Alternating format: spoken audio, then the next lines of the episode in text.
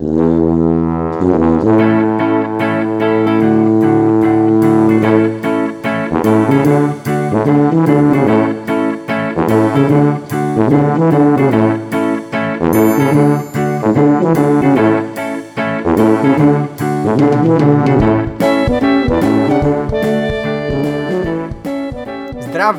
všetkých poslucháčov viac než fitness podcastu. Prajem vám krásne popoludne a tí z vás, ktorí počúvajú podcast ráno alebo večer, vám nemám čo povedať. Moje meno je stále Jakub Bucko a dnes tu máme ďalšiu epizódu podcastu, a, ktorú som mal v pláne uh, nahrať už hodne dlho a som rád, že na ňu konečne vyšiel uh, rad, pretože uh, si myslím, že je to téma, ktorá sa a tak stredavo oblačno objavuje hlavne na sociálnych sieťach a, prakticky neustále. Mm, ja osobne to vnímam tak, že pár rokov dozadu zažila taký väčší boom, tak ako predtým zažilo väčší boom, ja neviem, EFIM a flexibilné stravovanie, predtým to bol low carb a whatever. Ono sa to tak strieda, a, také, také vlny prichádzajú, odchádzajú týchto rôznych spôsobov stravovania, pretože dnes budem hovoriť o intuitívnom stravovaní.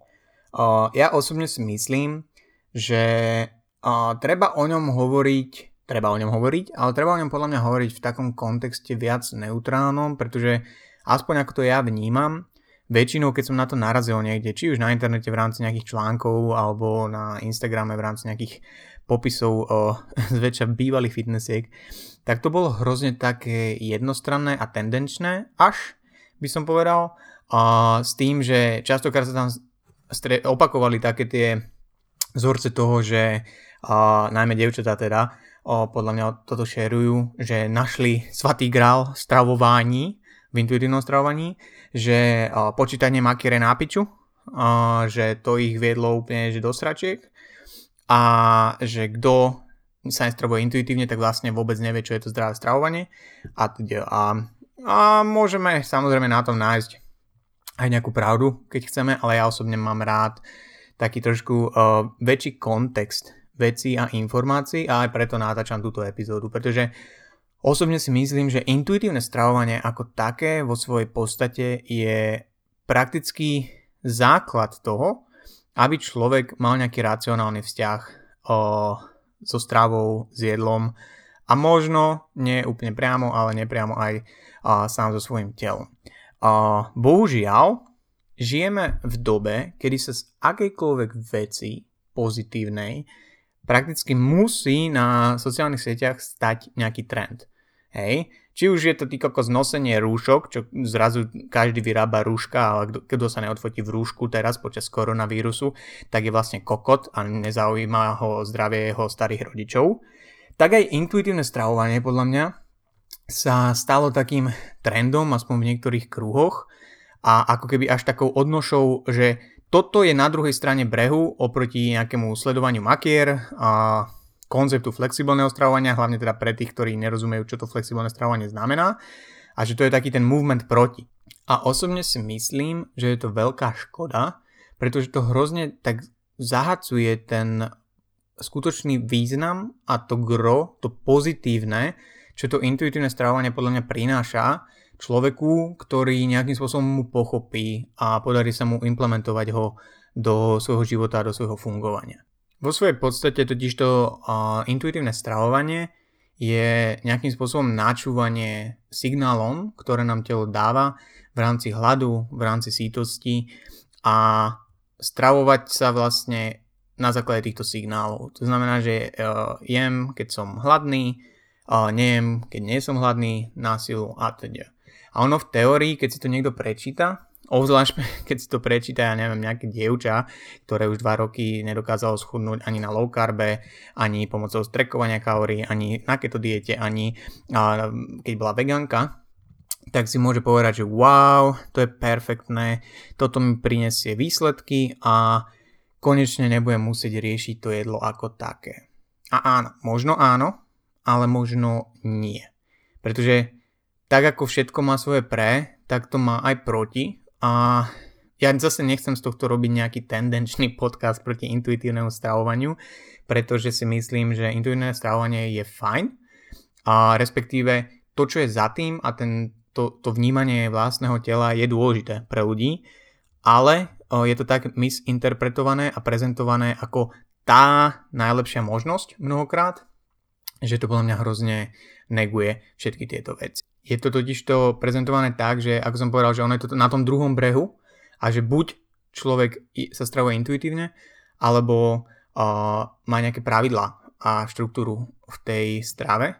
A to je podľa mňa hrozne pokrytecké, obzvlášť keď premis toho intuitívneho stravovania je, že jem, keď som hladný. Čo, sorry, ale to je pravidlo. Hej. Akákoľvek dieta, a teraz nemyslím dieta v kontexte redukčná dieta, ale dieta v americkom, alebo teda v anglickom význame znamená spôsob stravovania. Akoľvek dieta, akoľvek sa človek stravuje, tak má určitú štruktúru a určitú pravidla, či už si to uvedomuje, alebo nie. Pretože jeden z tých problémov intuitívneho stravovania je, ako som spomínal, že ono sa z toho stal taký trend. A veľa ľudí, hlavne na sociálnych sieťach, má potrebu sa nejakým spôsobom nálepkovať aj v tomto smere. Jednoducho, keď ja viem, že Marika Dombitová na Instagrame sa stravuje intuitívne, že ona je tá intuitive eater, ak je to vôbec slovo, eater, tak ju budem sledovať a budem odkukávať, že aké to je stravovať sa intuitívne a budem možno kopírovať to, čo robí, lebo ona je tá intuitívna. A pokiaľ Marika nadáva na trekovanie makier, low carb, paleo, whatever, akúkoľvek dietu, tak budem aj ja nadávať, lebo to je asi súčasť toho intuitívneho stravovania a to intuitívne stravovanie je na tej druhej strane, na tej lepšej, na tej bright side, hej, tam, kde Darth Vader nie je. A takéto preberanie si cudzích názorov a postojov je samozrejme problém vo všeobecnosti, ale konkrétne v tomto to podľa mňa zabraňuje človeku, aby uvidel tú podstatu toho intuitívneho stravovania, vyhraní sa hrozne voči akejkoľvek štruktúre a pravidlám a jednoducho neurobí žiadny progres. To, to si myslím, že je často vidieť práve na, na Instagrame, kedy sorry, ale väčšina tých dievčat, ktoré propaguje toto intuitívne stravovanie, tak sú baby, ktoré v minulosti v prvom rade si trekovali makra, to znamená, že majú ten nejaký educational background a vedia, čo ceca tie jedlá obsahujú a teda, čo je podľa mňa veľmi dôležitý skill, by the way. A propagujú to intuitívne stravovanie zrazu veľmi akože z toho druhého pólu, vyhranenie voči macro counting, calorie counting a akýmkoľvek kvantifikovateľným metódam stravovania sa, pretože to je príliš obmedzujúce. A ja tu nie som na to, aby som súdil kohokoľvek nejaký progres okrem mojich vlastných klientiek, ale väčšinou podľa mňa na týchto ľuďoch je vidieť o také spoločné faktory a to je stagnácia, že sa veľmi dlho nikam ne, nepohli. A veľmi častá podľa mňa a opakujúca sa taká self-validácia toho, že sa rozhodli správne v rámci tohto stravovania, aj, že každý tretí, druhý post je o tom, aké to je super to intuitívne stravovanie a že sú veľmi radi, že môžu ísť na hamburger s hranolkami, na pizzu a teda a teda a a že našli tú skutočnú self-love a že našli tú harmóniu a ten najlepší svatý grál stravovania a ja si nemôžem pomôcť, ale jednoducho z toho cítim takú dosť neúprimnosť. A možno to môže byť aj tým, že uh, som sa stretol už aj s konkrétnymi prípadmi a že viem, že čo za tým môže byť a že v skutočnosti to na tých sociálnych sieťach je do veľkej miery nejaké divadlo, alebo možno ani nie, že divadlo z toho hľadiska neúprimnosti, ale divadlo z toho hľadiska, že človek si tam ako keby buduje tú realitu, ktorú chce, aby bola pravda, hej, že čo chce, aby reálne tak sa cítil, ale v skutočnosti za tou oponou a mimo toho o, foťáku už to tak nie je, tak o, v momente, keď človek vie o takých konkrétnych prípadoch, tak veľmi ľahko sa potom identifikuje tento vzorec aj u iných ľudí, lebo hovorím, že tie posty a tie, tie, tie texty majú veľmi podobný nejaký nádych a nechcem samozrejme generalizovať, určite sú ľudia, ktorí úplne v pohodičke prešli uh, z nejakého počítania makier na intuitívne stravovanie a je to podľa mňa dobrá stratégia pre určitú skupinu ľudí a k tomu sa dostanem. Akurát, že pokiaľ jednoducho mám nejaké informácie proste z toho zákulisia, že viem si porovnať, že aha, takto sa ten človek prezentuje a takto o, to je za oponou, či už o, zo skúseností z o, mojimi klientami alebo nejakým spôsobom čo som sa bavil s inými trénermi alebo z pozadia kulturistiky, bikini fitness, tak jednoducho človek, ktorý tieto informácie nemá, tak nemá odkiaľ si to nejakým spôsobom spojiť, tie dve a dve. A vidí len tu nejakú, tie highlighty skutočne, ako sú na tých sociálnych sieťach. A preto je podľa mňa hrozná, hrozná blbosť hovoriť si, že ja by som sa chcela stravovať ako ona, lebo vyzerá spokojne a šťastne. Alebo ja by som chcela mať vzťah k jedlu ako ona alebo on alebo henty, pretože to vyzerá, že to je to, čo by mi pomohlo a to by bolo super.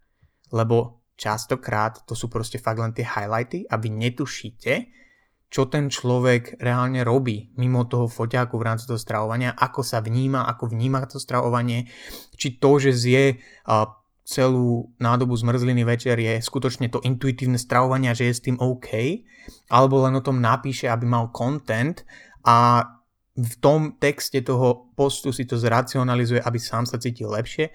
Nikdy, nikdy, nikdy to človek nevie. Proste naisto. Takže buďme veľmi opatrní s tou motiváciou, ktorá nás vedie nielen k intuitívnemu stravovaniu, ale k akýkoľvek zmene v rámci toho uh, stravovania. Samozrejme, netreba sa zubami, nechtami držať niečo, čo jednoducho nefunguje, ale musíme si byť istí, že prečo to nefunguje a že reálne to nefunguje. Lebo pokiaľ ja si zoberiem na opravu drezu kladivo a nikdy som neopravoval dres a ešte si zoberiem aj kladivo a nepôjde mi to, alebo si ten dres úplne rozjebem, tak ja teraz nebudem všade vyhlasovať, že kladiva sú na piču. Že kladiva proste nefungujú a že by sa mali zakázať ich predaj. Pretože akokoľvek si myslíme, že všetko vieme, tak častokrát vieme oveľa menej, ako si myslíme. Takže treba dať pozor, tak ako so všetkým uh, na sociálnych sieťach, že či nás motivuje k tomu to, že si reálne myslíme, že nám to pomôže, alebo to, že na sociálnych sieťach vidíme niekoho, kto vyzerá spokojný, odkedy začal s tým alebo tamtým a preto to chceme vyskúšať. Lebo to je rozdiel a myslieť si, že niečo pomôže nám, pretože sa to hodí do našej situácie a dáva nám to zmysel a skúšať niečo preto, že naša Fitspo na Instagrame to robí a že si vieme racionalizovať to, čo hovorí, pretože ju sledujeme už dlho a máme ju radi. Ako som ale povedal, nechcem, aby uh, tento podcast bol o tom, že ja nejakým spôsobom budem nadávať na intuitívne stravovanie, pretože si myslím, že tá jeho podstata a to, čo je za tým, bez tej nálepky, že toto je ten štýl stravovania, ktorý ja robím, uh, je veľmi fajn. A myslím si, že má aj veľa pozitív a myslím si, že to má veľa pozitív aj pre ľudí, ktorí či už počítajú si makrá, alebo sa stravujú low carb, alebo sú, ja neviem, vegetariáni, whatever, akúkoľvek dietu alebo spôsob stravovania si zvolíme, tak si myslím, že sú aspekty intuitívneho stravovania, ktoré by sa mal snažiť implementovať a keď neimplementovať, aspoň vnímať a vedieť, že sú dôležité každý jeden človek. Pretože a to je základné plus intuitívneho stravovania, naučiť sa rozlišovať, kedy je človek hladný a kedy má len na niečo chuť, hej, že niečo by si dal, nejaké, nejak proste, neviem, sladkosti, čokolády, zmrzlinu, uh, a to som vymenoval všetko sladkosti alebo niečo, čo môže akože spadať do toho junk food, ale môže to byť čokoľvek samozrejme. Ale rozlišovať medzi hladom a chuťou na niečo je podľa mňa veľmi dôležitý skill. Veľmi, veľmi praktický, obzvlášť keď človek nechce len schudnúť, ale aj si tie výsledky nejakým spôsobom udržať. A tu aj prichádza taký ten rozkol, kde to hrozne ľudia polarizujú, že pokiaľ ja si napríklad počítam makra, tak nemôžem ja vnímať svoj hlad, či som hladný alebo nie. Že to proste musím hitnúť makra, musím, ja neviem, či si ľudia predstavujú, že musia jesť taký a taký čas, toľko a toľko presne na gram makra a teda. A, ale nie, hint, nie, nie je to tak. A to je možno aj ten dôvod, že prečo veľa ľudí si stále míli ako synonyma flexibilné stravovanie a počítanie makier. Pretože ono to nie je to isté. Flexibilné stravovanie ako prístup, a my sme sa o tom bavili ešte so Šimonou v niektorej z tých úvodných epizód, flexibilné stravovanie ako prístup k stravovaniu je o tom mindsete, o tom, ako vnímame to stravovanie ako také. A mnohým ľuďom, ktorí proste vychádzajú z diet extrémne rigidných, hej, že proste dostanú od wannabe trénera jedálniček so šiestimi surovinami a tromi jedlami, tak o, zrazu keď si počítajú makra a vidia, že môžu implementovať do tej stravy aj niečo, čo im bolo zakázané, tak je brutálny shift v tom mindsete a prináša im to hrozne veľkú flexibilitu zrazu. Lebo z tých 0% flexibility sa dostanú napríklad na 60. Hej? Ale pre niekoho, kto tie makra vníma ako svetý grál a bojí sa nejakým spôsobom vybočiť z toho, že budú presne na gram a bude to brať extrémne rigidne a bude proste nesvoj, keď zrazu prekročí sacharidy o 10 gramov, tak to nie je flexibilný prístup k stravovaniu. To nie je ten mindset, taký ten zdravý mindset by som povedal, ktorý nám umožní aj si tú zmenu, ktorú chceme dosiahnuť, väčšinou napríklad chudnutie, udržať.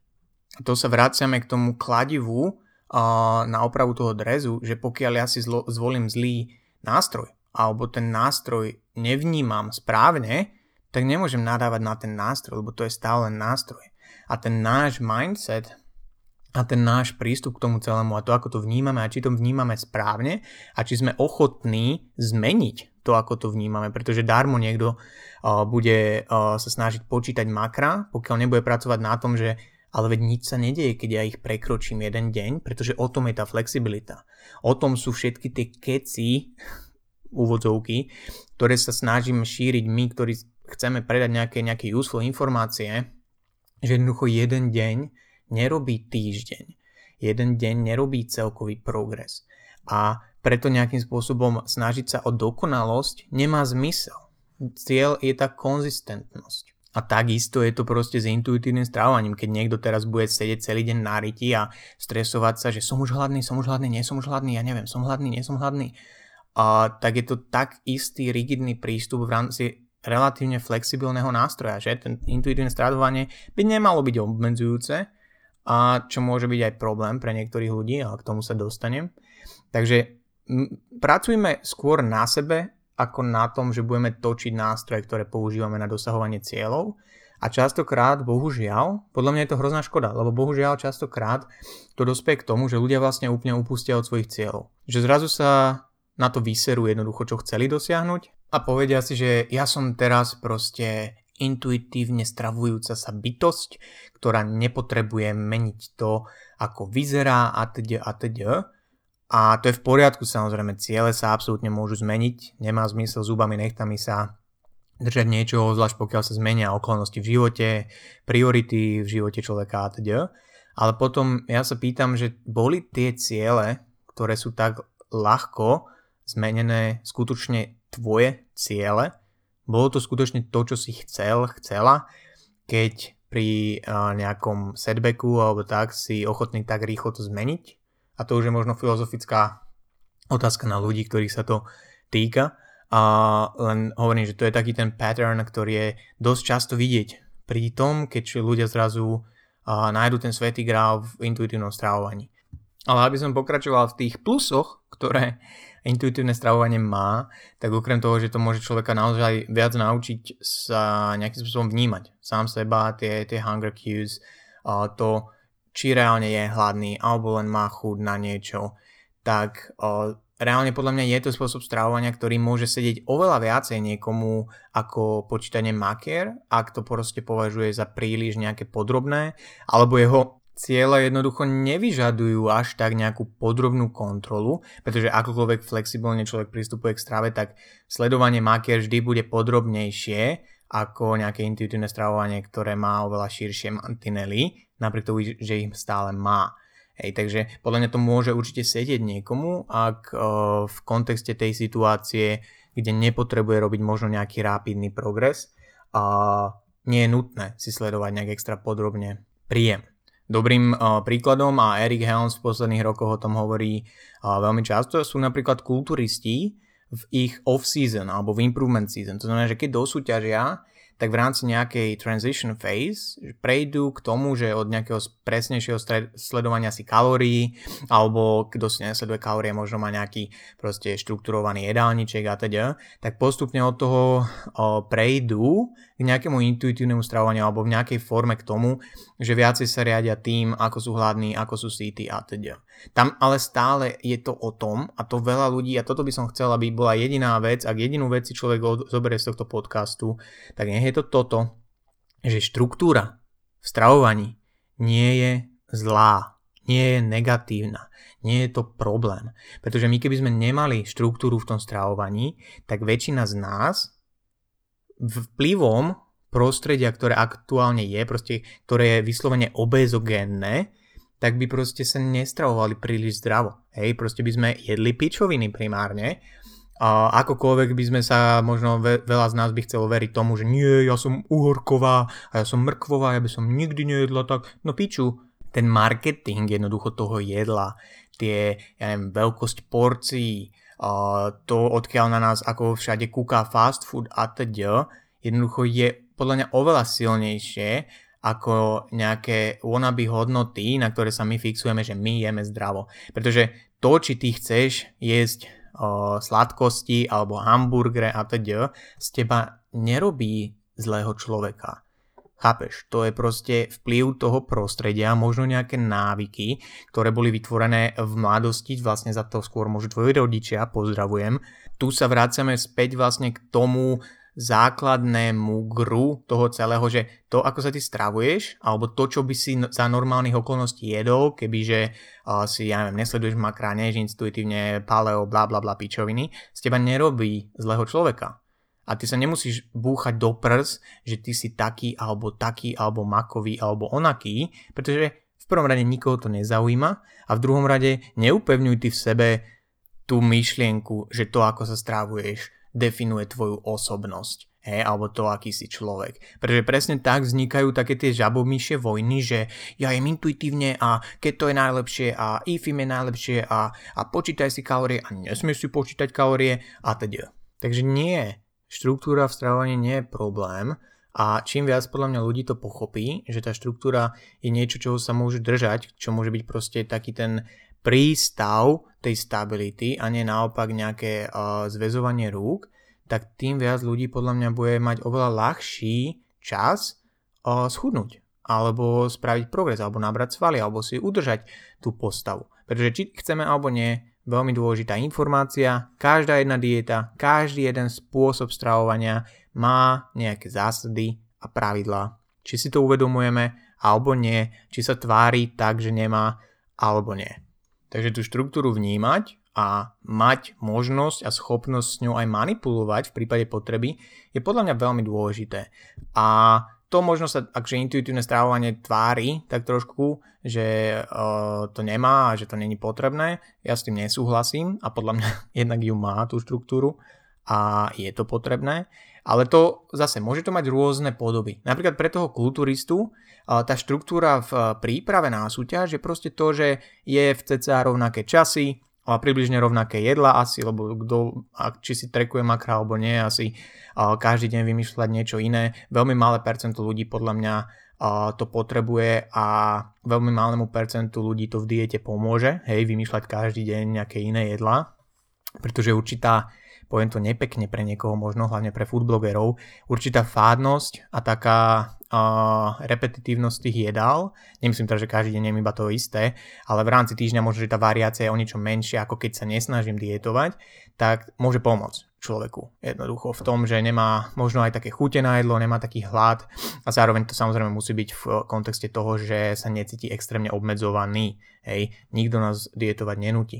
No a tento kulturista ide na tú súťaž, príprava skončí a teraz pre neho asi nemá zmysel držať sa rovnakej, rovnako možno prísnej štruktúry, ako sa držal v príprave. Ale to neznamená, že tú štruktúru akúkoľvek vyhodí z okna, pretože väčšinou, keď sa to stane, že ľudia vyhodia tú štruktúru z okna, tak proste priberú 20 kg za 2, za 2 týždne po súťaži a verte mi, že nie sú spokojní. Hej? Napriek tomu, že určite pribrať uh, po tak náročnej fyzickej príprave a kulturistickej, hej, že na súťaž pribrať je nevyhnutné, aby sa proste človek podľa mňa dal dokopy zdravotne, tak aj tá rýchlosť môže byť regulovaná. Takže tá štruktúra sa nevyhodí z okna pre niekoho, kto chce mať úspešnú aj tú off-season, aj tú naberaciu fázu alebo nejakú udržiavaciu po tom, čo stabilizuje tú hmotnosť, ale len sa zmení. To znamená, že on zrazu má oveľa viac, viacej flexibility v rámci ale tej štruktúry, to znamená, že OK, stále sa zobudí a naje sa a možno každý deň alebo 5 dní v týždni má úplne rovnaké ráňajky. Už to je prvý aspekt štruktúry. Potom na obed možno už teraz nepotrebuje si naváženú rýžu s mesom dávať, ale ide sa s priateľkou nájsť niekam von na obed a stále si zvolí možno nejaké bielkoviny, sacharidy, tuky, ale tým, že má väčší príjem, tým, že aj tak potrebuje trochu možno pribrať, tým, že sa jednoducho nepotrebuje stresovať tak precízne nejakými gramážami a teda, tak ide proste von sa nájsť a odhadne to jedlo. A stále je to štruktúra jednoducho. Lebo jednak má vedomosti o tom, že koľko cca to môže mať kalórií, a ne, ale nemusí sa zároveň stresovať tým presným množstvom ale zase pre bežného človeka, ktorý nesúťaží v kulturistike, pretože na kulturistike sa podľa mňa veľmi fajn a dajú ukázať tie príklady, lebo je to ako keby extrém, ale ktorý dobre vie znázorniť niektoré veci, ale pre bežného človeka to môže byť len scalenuté trošku späť. To znamená, že keď ja neviem, Margita Besná sa rozhodne, že uh, ide dietovať a dva mesiace drží dietu, všetko ide fajn a tá štruktúra pre ňu znamená, že aha, počítam si makra, dobre, snažím sa nejaké uh, rozmedzie makier tráfiť každý deň, a, zároveň si každý deň naplánujem to jedlo vopred. Je, že aspoň 80% jedál si naplánujem vopred, pretože viem, že keď si ho nenaplánujem, tak vymýšľam. A takto dietuje, darí sa jej, a musí skupovať menšie oblečenie a potom dodietuje. A vie, že OK, teraz ide tá fáza, kedy ja si to chcem udržiavať, ale zároveň bude mať vyšší príjem a musím, lebo podľa mňa je to potrebné, trošku zase tie opraty povoliť. To znamená, zase môže to byť o tom, že si bude plánovať to jedlo, ale nemá problém 2-3 krát sa ísť nájsť na večeru s partnerom. Zároveň, napriek tomu, že vedela, že v tej diete jej veľmi pomáha, keď drží ten príjem aj v rámci dňa relatívne pravidelný, že nevymýšľa a neskypuje jedla, tak teraz e, trošku väčší dôraz dá napríklad na tie signály hladu a sítosti. A jednoducho, keď nebude na obed e, extra hladná, tak buď si zvolí menej nejaké kalorické a objemné jedlo, len nejaký rýchly snack, e, ktorý ideálne obsahuje bielkoviny, alebo nezie tak veľa, nechá si na večeru, alebo dokonca jeden celý deň proste nehytne makra, zje trošku menej a vie, že keby bolo treba neskôr v rámci týždňa, tak môže zjesť o trochu viacej. Ja úplne som opatrný s týmito kompenzačnými mechanizmami, ale Margita Besná neprejavuje žiadne znaky o nejakej poruchy príjmu potravy alebo nezdravého vzťahu k jedlu, takže takýmto spôsobom sa to dá zapracovať. Hej, takže chcem, aby ste vnímali, že tá štruktúra nie je zlá a že v akejkoľvek fáze toho, či už chudnutia, nabrania svalov, udržiavania alebo zlepšovania sa zdravia, má podľa mňa priestor a má tam byť, pretože bez tej štruktúry sme absolútne vydaní na pospás tomu prostrediu hej, a všetkým tým podnetom, ktoré všade máme. A obzvlášť pokiaľ máme nejakú históriu toho, že jednoducho máme problém kontrolovať to, koľko zjeme a čo zjeme, tak tá štruktúra je prakticky nevyhnutná. Takže tu by som len možno žiadal tých propagátorov toho intuitívneho stravovania, aby boli trošku úprimnejší, alebo aspoň aby trošku jasnejšie komunikovali tento aspekt toho celého, pretože veľa ľudí, hovorím, potom je proste nešťastných, prejdú na intuitívne stravovanie, a väčšinou alebo častokrát podľa mňa, že priberú alebo proste nerobia progres a spätne sa teda musia presvedčiť, že vlastne im to nevadí, že nerobia progres. A samozrejme, niekedy hovorím, prídu do života dôležitejšie veci a človek zmení priority, ale ja osobne nie som zástancom toho, čo podľa mňa sa teraz v spoločnosti dosť tlačí, že akože uspokojiť sa s takou nejakou priemernosťou. Hej, lebo samozrejme sú veci a oblasti, ktorých vždy budeme priemerní a to je úplne že v poriadku. V niektorých budeme podpriemerní a aj to je v poriadku, nemôžeme byť najlepší vo všetkom, ale zároveň akože uspokojiť sa a uspokojovať sa konštantne s priemernosťou a tlačiť taký ten kľúč, či už je to v rámci tréningu, alebo je to v rámci nejakého uh, progresu uh, vizuálneho, hej, v rámci postavy, alebo čokoľvek, nie je to v pracovnej oblasti a teda teda.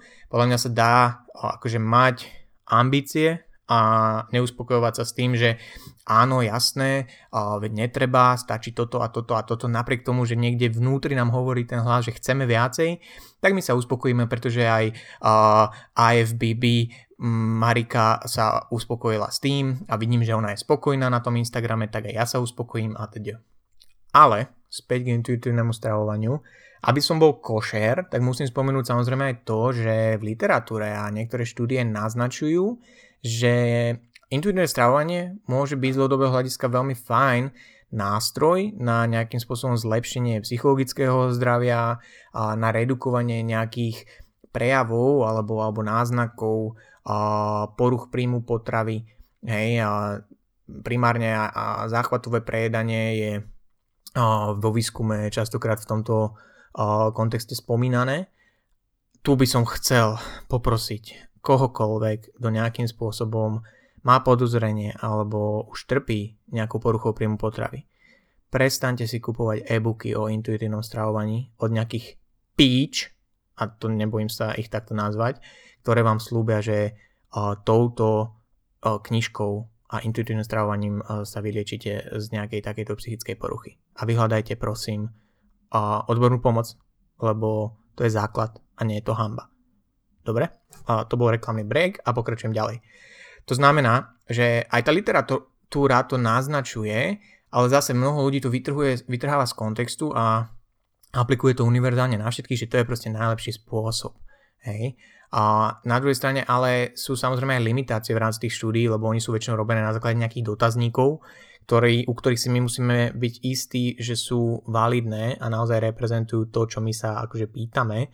Čo napríklad ja keď som robil bakalárskú prácu, kde som porovnával flexibilné a rigidné uh, stravovanie, tak jeden z tých záverov uh, mojej práce bol ten, že tie dotazníky proste sú na piču a že jednoducho nejasne je oddelené, že či človek, ktorý sa ukázal akože flexibilne nejakým spôsobom sa obmedzuje v rámci tej strave, stravy, a že či reálne ne, to není až, až do toho rigidného. Že jednoducho tam nebola jasná tá čiara, to znamená, že my, čo tlačíme výskum, že flexibilné stravovanie je úplne že super, pozri sa na tento a tieto údaje, tak vychádzame z jednoducho zo štúdií, kde možno boli použité neúplne relevantné a jasne definované dotazníky. Jo, lebo to boli, tie boli z roku 1993. Takže treba byť objektívny aj v tomto smere jo, a byť si vedomý tých limitácií týchto štúdií. Takisto boli o, nejakým spôsobom výskumy, ktoré ukázali, že intuitívne stravovanie, respektíve také tie podškály niektorých tých o, dotazníkov o, ukázali, že o, taký ten unconditional permission to eat, oni to nazvali, o, bol koreloval s horšou kompozíciou stravy, hej, že tá kvalita tej, tej stravy bol, bola jednoducho horšia, čo v reálnom svete podľa mňa je veľmi pravdepodobné, že keď niekomu povie, že jedz intuitívne, tak intuitívne veľmi málo ľudí bude jesť brokolicu a veci, ktoré im možno nechutia, alebo neboli na to naučení už keď boli malí a teda a nikdy to nejedli, tak asi intuitívne sa ja nepustím do šalátov, keď intuitívne ma to ťahá do Burger Kingu. Hej. Takisto v tejto, v tejto jednej štúdii bolo konzistentne ukázané, že tam boli nejaké asociácie s negatívnym uh, self-image. Takže zase, hej, je to také shaky, ale aby som bol korektný, jednak neurobil som si absolútny prehľad literatúry, takže prosím, berte ma s rezervou. Uh, určite je intuitívne stravovanie validný nástroj na to, keď človek sa snaží trolinku viacej uh, počúvať svoje telo, dať sa dokopy možno aj po psychickej stránke, respektíve v rámci toho vzťahu k tomu jedlu, pokiaľ samozrejme to ne, o, neprerastá už do nejakej o, poruchy príjmu potravy, čo treba hovorím riešiť, riešiť s odborníkom. Takže tých pozitív intuitívneho stravovania je veľmi veľa a určite sa o nich treba rozprávať, ale podľa mňa nie v takom radikálnom kontexte, ako sa dnes o tom rozpráva. Hej, lebo hovorím, že väčšina sú to Uh, fitnessky v dôchodku, keby som to takto mohol povedať, fitnessky v dôchodku, ktoré sa vzdali nejakých uh, cieľov, kto vie z akého dôvodu a nikto nevie, čo sa deje za oponou, čo podľa mňa není úplne relevantná vzorka a trošku to podľa mňa hatí, hovorím, o uh, ten význam toho celého a to dobré, čo to môže podľa mňa ľuďom dať. Takže tak. No a teraz uh, sa poďme pobaviť o tých negatívach, lebo o tých zase veľmi málo ľudí, ktorí to intuitívne stravovanie propagujú, veľmi málo ľudí o nich hovorí a je to škoda. Je to veľká škoda. Pretože ja keď si kupujem holiaci strojček, tak si pozriem ako pozitívne, tak aj negatívne recenzie, aby som si vedel vytvoriť objektívny obraz. A to je práve problém toho, keď mi to chce Roger Federer predať, hej, holiaci strojček a on mi nepovie, že ale trochu sa zadrháva, keď si holím krk. Takže ak Roger Federer je môj jediný zdroj informácií, na základe ktorých sa rozhodujem, či si kúpim holiaci strojček, a AFBB Kamila 89 je môj jediný zdroj informácií, na základe ktorého sa rozhodnem, či je pre mňa aktuálne aplikovateľné intuitívne stravovanie a že odídem napríklad od sledovania makiera alebo od hociakého iného spôsobu stravovania, ktorý aktuálne praktikujem a možno ho začnem nenávidieť ako Kamila, tak o, to není úplne relevantné. Hej, treba si prečítať aj tie zlé recenzie. Takže poďme na ne, poďme na tie negatíva intuitívneho stravovania. A to je podľa mňa hlavne pre skupinu ľudí, ktorí trpia nadváhou alebo obezitou, že riadiť sa pre nich uh, signálmi hladu a rozlišovať, čo je len chud na niečo a teda je podľa mňa hrozne, hrozne náročné a osobne si myslím, že pre väčšinu z nich aj nemožné, pretože tie určite návyky a vplyv toho prostredia je oveľa silnejší ako o, tieto, tieto signály. Jo, že tam už je to podľa mňa možno v takej miere, že uh, len si povedať uh, nestačí a práve treba možno nejakú uh, prísnejšiu kontrolu, respektíve nejak uh, facilitovať tú stratu hmotnosti efektívnejšie. Pretože bez dostatočných vedomostí, čo práve paradoxne tí ľudia, ktorí si nejakým spôsobom trekujú makra, hej, nejak dlhšiu dobu a fakt, že vedia už, že a ok, rýža má cca toľko, keď chcem bielkoviny, tak zjem toľko mesa, alebo takého tu nejaká a teda, tak už to jednoducho majú tieto vedomosti a pre nich je oveľa jednoduchšie prejsť na ten intuitívnejší spôsob stravovania a je podľa mňa hrozne pokrytecké, pokiaľ to nespomínajú a pokiaľ to nepovedia, že áno, bez tohto by som mala o 10 kg viacej, keby som ja neprešla touto periódou učenia sa v rámci napríklad počítania tých makier. To znamená, že sú podľa mňa skupiny ľudí, pre ktorých je to absolútne neaplikovateľné, napriek tomu, že áno, aj človek, ktorý má nadváhu alebo trpí obezitou, sa musí postupne učiť počúvať to telo a je podľa mňa veľká blbosť, ak to nie je implementované do toho nejakého uh, možno viac kvantifikovateľnejšieho a prísnejšieho režimu. Lebo tí ľudia práve potrebujú štruktúru a napríklad aj výskum hovorí, že lepšie výsledky aj v rámci udržania hmotnosti majú ľudia, ktorí jednoducho strácajú tú hmotnosť zo začiatku diety, než tí, ktorí sa budú teraz zajebávať tým, že som hladný, nie som hladný, no som a mesiac sa nikam nepohnú s tou váhou. A to sa podľa mňa týka aj ľudí, ktorí síce nemajú možno nadvahu a obezitu, ale chcú nejakým spôsobom zmeniť postavu, lebo nie sú aktuálne uh, s ňou spokojní. A tiež podľa mňa človek potrebuje cítiť a vidieť nejaké výsledky a ten taký ten nedostatok uh, možno presnosti alebo nejakých tých mantinelov, ktoré podľa mňa z začiatku musia byť trošku, trošku užšie, uh, ich môže paradoxne demotivovať a jednoducho nebyť dostatočný na to, aby mali výsledky tí ľudia. Ďalším z takých aspektov toho intuitívneho stravovania, ktorý sa častokrát uh, dáva do popredia, je teda takéto dlhodobé hľadisko, že z dlhodobého hľadiska je to fajn na udržiavanie hmotnosti a, a takej stability a teda. Ale musím sa priznať, že ja v určitých situáciách akože tam nevidím až tak úplný rozdiel. Uh, keď si napríklad zoberieme, že niekto sa stravuje intuitívne, neviem, na Vianoce, hej, a povie si, že teda on sa neobmedzuje, že on je intuitívne. A povedzme, že Vianoce sú špecifické v tom, že to prostredie je silnejšie niekedy ako my. A zjeme oveľa viacej, hej, a niekto príbere cez sviatky, ja neviem, 2-3 kg. A predstavme si toho istého človeka alebo iného človeka, ktorý cez Vianoce a si a nejakým nejak okrajovo sleduje aj kalorický príjem a drží sa nejakých mantinelov, ale tiež ten príjem prekročí. Hej, prekročí ten príjem a tiež priberie 2-3 kg. Tak o, jediný rozdiel podľa mňa je v tom, že ten človek, ktorý si tie makra sledoval, tak vie o tom, že prečo. A asi je teraz na ňom, že či bude mať kvôli tomu výčitky, alebo či vôbec mu to vadí, samozrejme, to je, to je prvá tá dôležitá otázka a či niečo do budúcna zmení alebo nie. Pretože pokiaľ ja mám výčitky z toho, že som prekročil nejaký príjem a z toho budem nejakým spôsobom viniť to, že si ho sledujem, tak možno kvôli jednému stromu nevidím celý les, ako sa hovorí.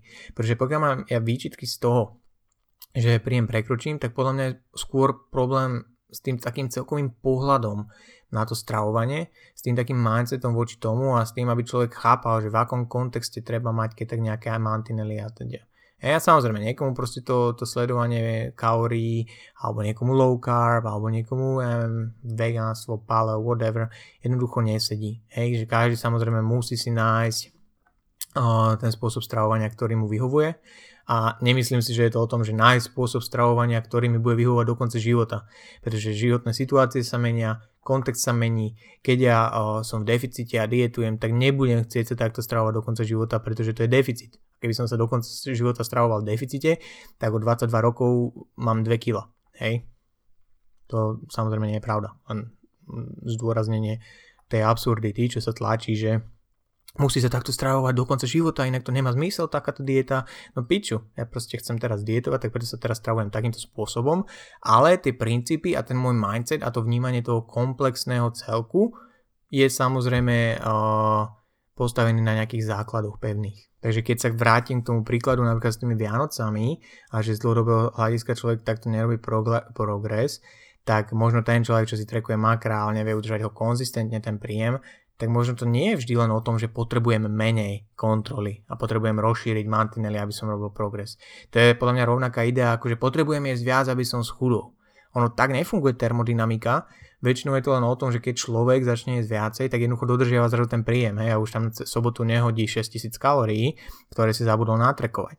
A takisto to áno, môže byť aj s tým intuitívnym stravovaním, že ja keď som príliš nejakým spôsobom rigidný v tom, že si sledujem dopodrobná každý makronutrient a proste nemám tam taký ten flexibilný mindset, tak to že ja strátim trolinku tejto extrémne prísnej kontroly a prejdem na intuitívnejšie stravovanie, možno vymažem demonstratívne MyFitnessPal z mobilu, tak mi umožní ten príjem dodržiavať konzistentne a vybavené.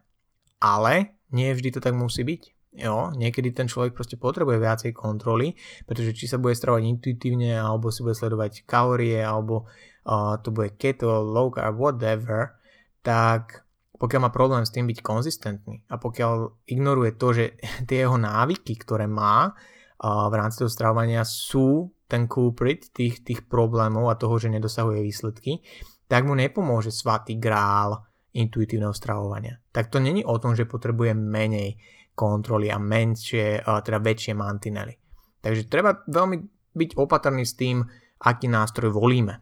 A tiež si uvedomiť rozdiel medzi intuitívnym stravovaním a tým, že si človek nejakým spôsobom len navykne na aktuálnu životnú situáciu.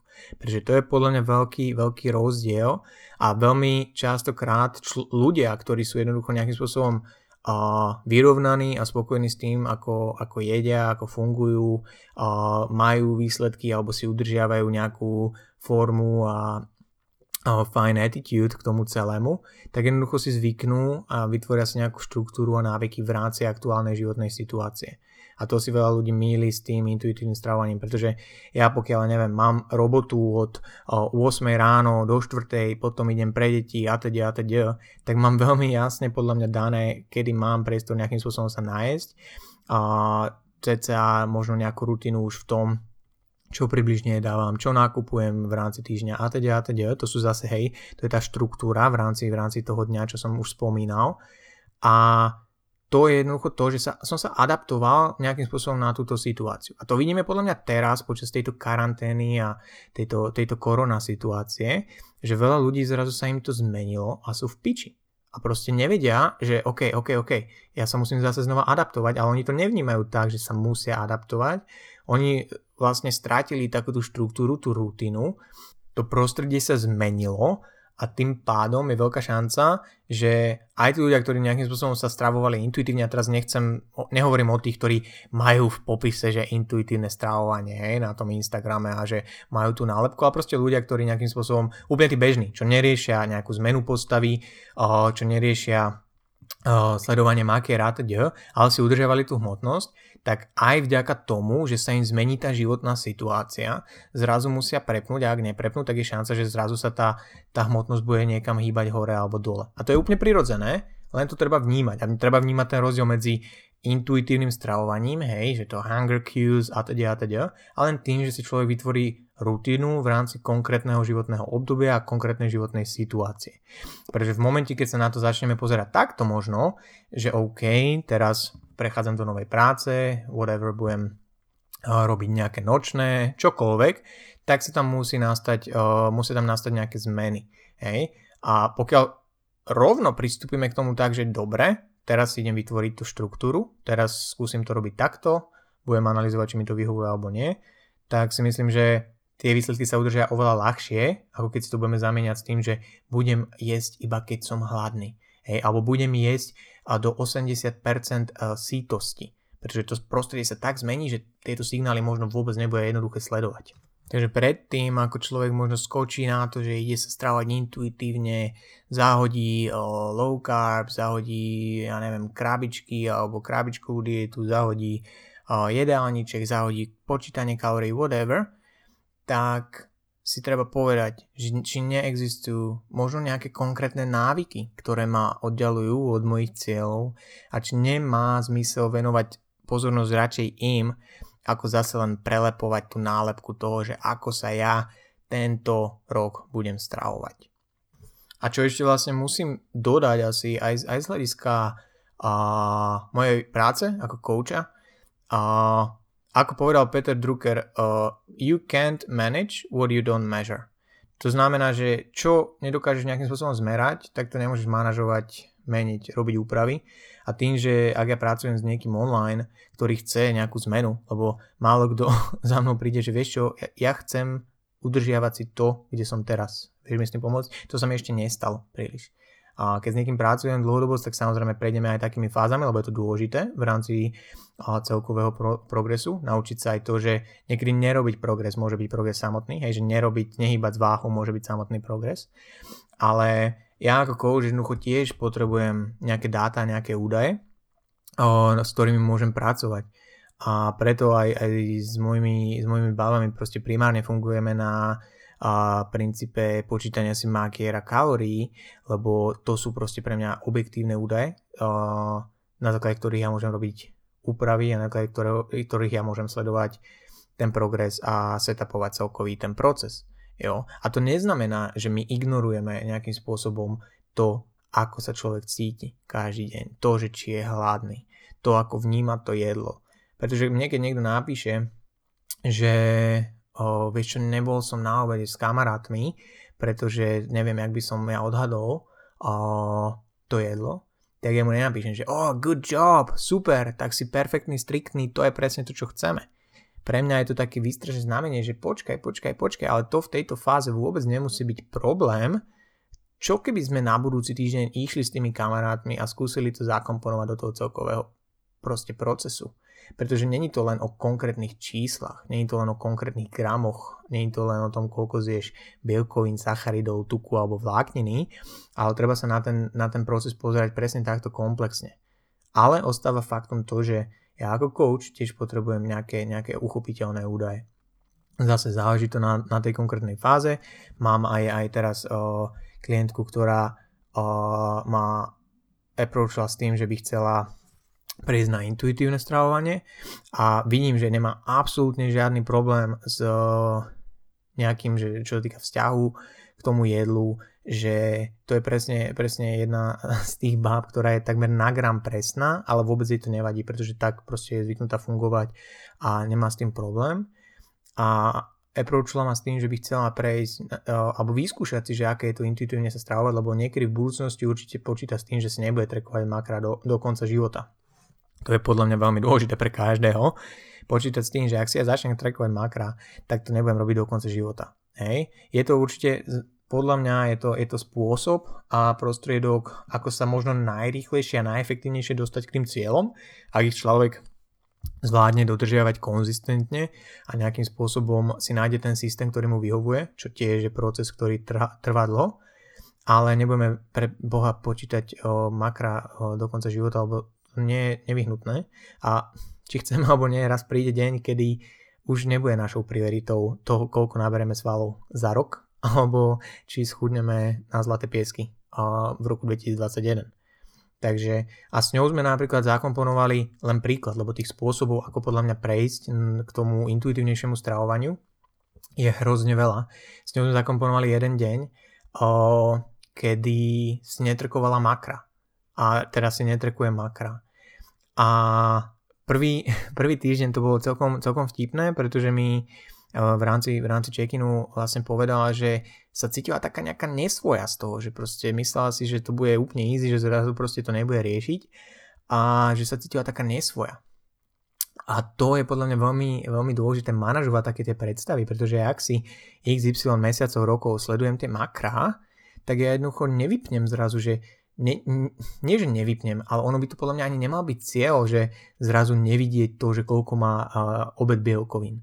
Pretože ja osobne na tom nevidím nič zlé a veľa ľudí si to hrozne polarizuje, pretože ty si prečítaš článok nejakej blogerky, kde ona píše, že ja som všade videla len čísla, ja som nevidela kuracie prsia s ananásom a broskyňou, hej, hradná pani, ale ja som videla proste 20 gramov bielkovín a 10 gramov sacharidov a prepáč, ale to je tvoj problém, pani blogerka a ten, s ním sa treba vysporiadať. Ale uh, prečo by mal byť našom, našim cieľom ako keby zahodiť tie vedomosti, ktoré sme nejakým spôsobom nadobudli, ktoré nám pomohli dosiahnuť naše, naše ciele a kľudne nám môžu pomôcť aj udržať tie ciele. To je proste ako keby, ja som 8 rokov na gymnáziu, uh, mal dejepis a, a ako som vyšiel zo školy uh, a nebudem teraz už ten dejepis až tak potrebovať možno, tak proste vymažem všetky informácie, ktoré som dostal. Veď to nedáva zmysel.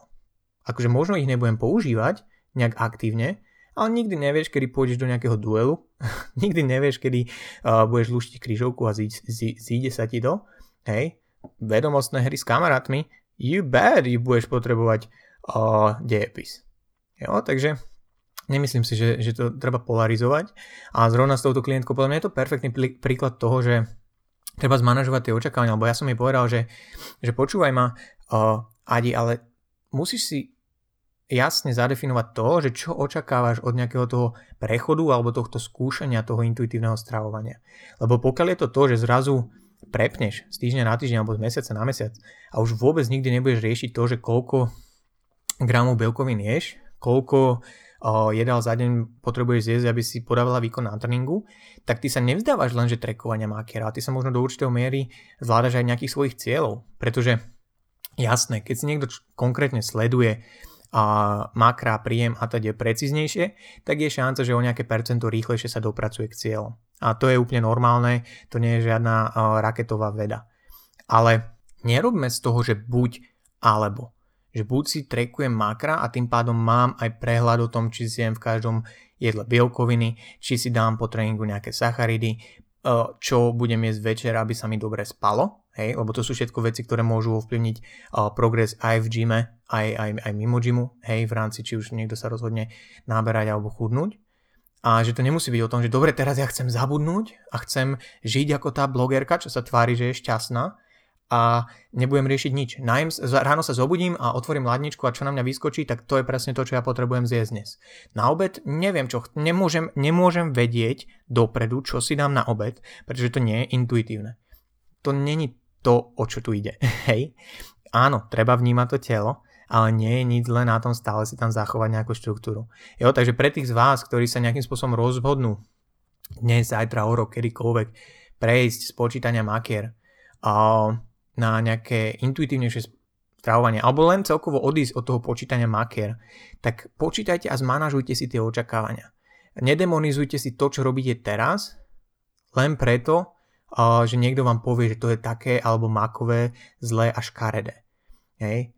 Uvedomte si, že čo chcete vy a čo pre vás funguje v rámci tých nástrojov, ktoré používate a čo funguje menej. Čo je aspekt, ktorý vám určite pomôže si udržiavať výsledky a čo je možno skôr kontraproduktívne. A pokiaľ náhodou máte problém s tým dosahovaním tých výsledkov, že nedokážete byť konzistentní v rámci nejakej konkrétnej diety alebo v rámci konkrétneho nejakého štýlu stravovania, nemusíme všetko nazývať, hej, e, že to, toto sa stravujem tak, toto používam takú dietu. To je skôr podľa mňa kontraproduktívne, že ľudia sa ako keby až emočne naviažu na to, čo a ako sa strávujú a to je podľa mňa úplne na hlavu, lebo to je to najmenej dôležité, čo tvoj personálny profil tvorí, hej. Ale pokiaľ máte problém s tou konzistentnosťou, tak možno nie je to o tom prejsť zase na niečo iné. Možno je to možno je čas na nejakú takú introspekciu a seba reflexiu a spýtať sa samého seba, že fakt, prečo ja mám problém byť konzistentný? A možno to nie je o tom, že nie si dosť intuitívny, hej, možno to nie je o tom, že dosť nevnímaš, či si hladný alebo nie. A áno, možno to je tým, že proste keď vidíš tie čísla a spustí sa v tebe nejaká um, reakcia, že vidíš, že si to prekročil, prekročila, tak zrazu, že jebať, zjem všetko okolo. A možno to je len o tom, že musíš zamakať na nejakých návykoch. Možno je to o tom, že tá rutina a štruktúra, ktorú aktuálne praktikuješ, nie je ideálna na aktuálnu životnú situáciu, na aktuálne podmienky, ktoré máš. A možno je to o tom, že tvoje ciele v skutočnosti nie sú tvoje ciele. Pretože ak má niekto veľmi dlhodobo problém konzistentne nejakým spôsobom dodržiavať niečo, čo vie, že ho bude a dovedie uh, za svojimi cieľmi, tak ja by som spýtal, že či to naozaj chce. Pretože dá sa len do určitej miery podľa mňa skúšať hore-dole uh, veci, meniť a teda, keď jednoducho niekto z dlhodobého hľadiska, napriek tomu, že sa tvári, že chce, a to teraz nemyslím nejak dehonestujúco alebo negatívne, to je podľa mňa uh, náročné, hej, takúto sebareflexiu, takúto sebareflexiou prejsť. A pokiaľ niekto sa dlhodobo tvári, že niečo chce a skúša také alebo také a stále nič, stále si možno nájde aj nejakú chybu v tom, čo aktuálne robí a nehľadajú v sebe, tak možno to dosiahnuť reálne nechce. Lebo niekedy treba aj zatnúť zuby. Hej, niekedy treba zatnúť zuby a vydržať Nevždy je to len o tom, že sa treba spoliehať na silu vôle a disciplínu a teda, ale bez nich to jednoducho nepôjde v mnohých prípadoch. Takže tak, s týmto by som sa s vami rozlúčil. Ďakujem, že ak ste vydržali až takto do konca. Verím tomu, že to nebolo príliš chaotické, ale hovorím, ja mám v rámci toho intuitívneho stravovania sám také, také rozpoltené názory, takže možno je pokrytecké, že o tom na, uh, nahrávam uh, túto epizódu. Ale snažil som sa nejakým spôsobom uh, predostrieť taký komplexnejší pohľad na to. Uh, nie len tie negatíva, hej, nie len tie pozitíva, ale, ale uh, niečo z oboch Hej, možno aj takú tú praktickú aplikáciu, lebo hovorím, ja som, ja som coach, ja, ja s ľuďmi uh, proste potrebujem nejaké kvantifikovateľné údaje, uh, 98% čo je vymýšľaná štatistika mojich klientov si makra sleduje, hej, uh, v akom štýle uh, niekto na 5 gramov presne, lebo mu to vyhovuje alebo lebo to potrebujeme, niekto má rozsah uh, 100-200 kalórií a je to rôzne, hej, ale ja som coach a určite potrebujem nejaké objektívne údaje, na druhej strane nemám problém s niekým riešiť aj tie aspekty toho intuitívneho stravovania a ja som len rád, ak sa človek e, rozhodne, e, že OK a objektívne a na základe normálnych e, dôvodov sa rozhodne, že OK, chcel by som toto vyskúšať a možno je čas na prechod k, to, k intuitívnejšiemu stravovaniu. Obzvlášť pokiaľ si dôkladne zváži všetky pre a proti. Jo, takže napriek tomu, že ja som možno zástanca, ale nie v tom zmysle, že keď niekto mi povie, že intuitívne stravovanie je lepšie, že mám chuť sa s ním hádať. Mne to je úplne jedno, hej, ako sa kto strá, uh, strávuje. Uh, z hľadiska progresu je pravdepodobne akože fyzického teraz myslím hlavne, je pravdepodobne efektívnejšie sledovať si príjem uh, a mať tú štruktúru trošku viacej tight, uh, ale neznamená to, že to je jediný spôsob. Ja nehovorím, že intuitívne stravovanie je lepšie alebo horšie, že low carb alebo hento a také je lepšie alebo horšie, pretože ľudia, čo to tvrdia, tak naozaj nechápu tú podstatu toho, čo to znamená, keď niekto povie, že musíš nájsť nejakým spôsobom spôsob stravovania, ktorý ti vyhovuje a ktorý dokážeš dodržiavať konzistentne. Hej, nie dlhodobo a do konca života, hej, ale konzistentne. A o tom to je. O tom je progres. Takže to je na dnes všetko. Ešte raz vám ďakujem, že ste vydržali a počujeme sa v ďalšej epizóde. Užívajte si zvyšok karantény. Ahojte.